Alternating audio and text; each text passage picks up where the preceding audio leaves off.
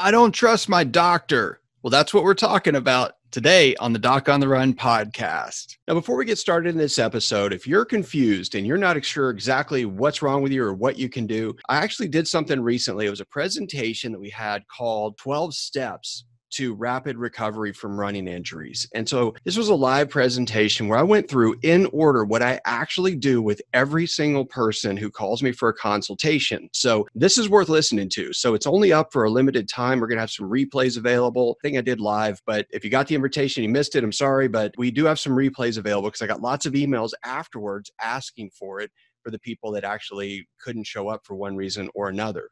So we will have those available. If you want to get it, you can go to docontherun.com slash 12 steps and you should be able to access it there if it's still live whenever you're listening to this. That's one thing that might be really useful for you if you are confused. So let's cue up the theme song and then we'll get right into the episode so, the big question is this How are runners like us, who don't like hearing doctors say, just stop running, who know that we simply have to stay active, how do we heal in a way that lets us stay strong, maintain our running fitness, and keep preparing for the next race, and still heal without making the injury worse? Well, that is the question, and this podcast will give you the answers. My name is Dr. Christopher Segler, and welcome to the Doc on the Run podcast. Well, this episode actually comes from a runner who sent in a question for the podcast who is really at a tough crossroads. She's been training, she wants to get back to racing, but she has an issue. So I'm going to tell you what she sent in. This is from Jennifer, who got a stress fracture and wants to get back to running. And she said, I went to see my doctor again today. He said he got an MRI and got the results back, and he told me that I still have a stress fracture which I was a bit confused because after 10 weeks without running, I thought there would have been signs of more healing.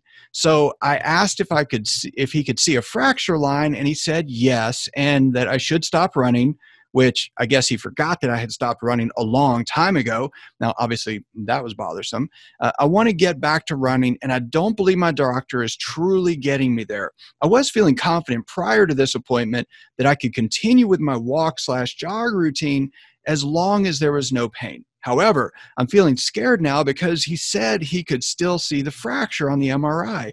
I haven't seen the results of the MRI or the MRI image itself, and I haven't seen the x ray image either. I'm also not completely confident in his diagnosis because it doesn't seem like he really cares about getting me back to running.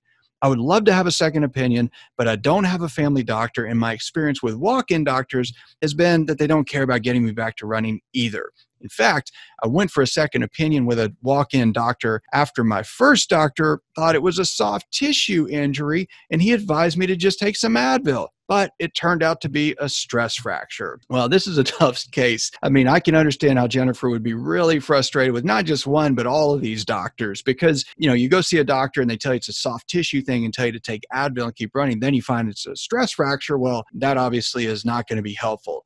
And then if you get a stress fracture and you go back to see the doctor again and they do an MRI and they forgot that they told you to quit running a couple of months ago, well, then obviously you think that the doctor's incompetent, although it may have been the doctor just misspoke or something. It could just be a misunderstanding. But it certainly would make me cautious as well and would make me second guess because obviously you're already anxious, you're already freaked out, you're already worried, you know you're getting weaker, you know you're getting stiffer. And then the doctor says, well, your MRI doesn't show any healing. So what do you do? Well, the first thing you have to realize is that with the MRI, a lot of times the inflammation within the bone is the thing that is used most to indicate whether or not it's actually healing or if it's still really inflamed and irritated. And the MRIs, truthfully, are not that great at giving you clearance to run. They're good for telling you when you shouldn't run.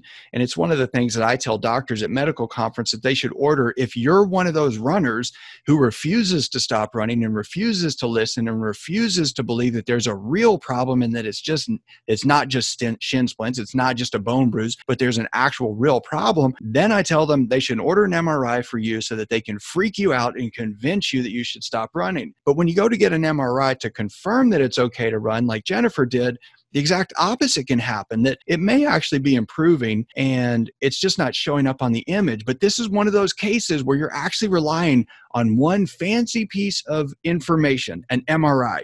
You want some blood test, you want some MRI, you want some fancy thing to tell you when it's okay. But the reality is, is a thing that I would use more than anything else if Jennifer called me for a consultation and a full hour long consultation where we go through everything on the webcam, we look at the MRI, we look at the x rays, we actually talk about all her symptoms. The thing that I would follow more than anything else would be the amount of discomfort she actually has and how that pain level has changed throughout the course of that 10 week period where she's been trying to treat it.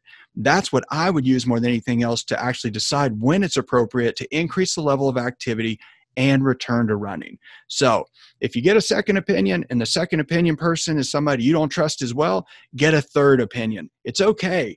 I mean, I got three opinions before I had surgery the last time I had surgery. And if I wasn't really confident in all three of those doctors, I would have gotten a fourth. So make sure you get the information that you need. Make sure you actually look at the MRI. Tell the doctor you want to see it. Tell them to show you. Tell them to point it out. Tell them to show you the crack and tell them to show you the comparison for the previous study that actually gives you an idea of why they think it's better or worse. That is really important.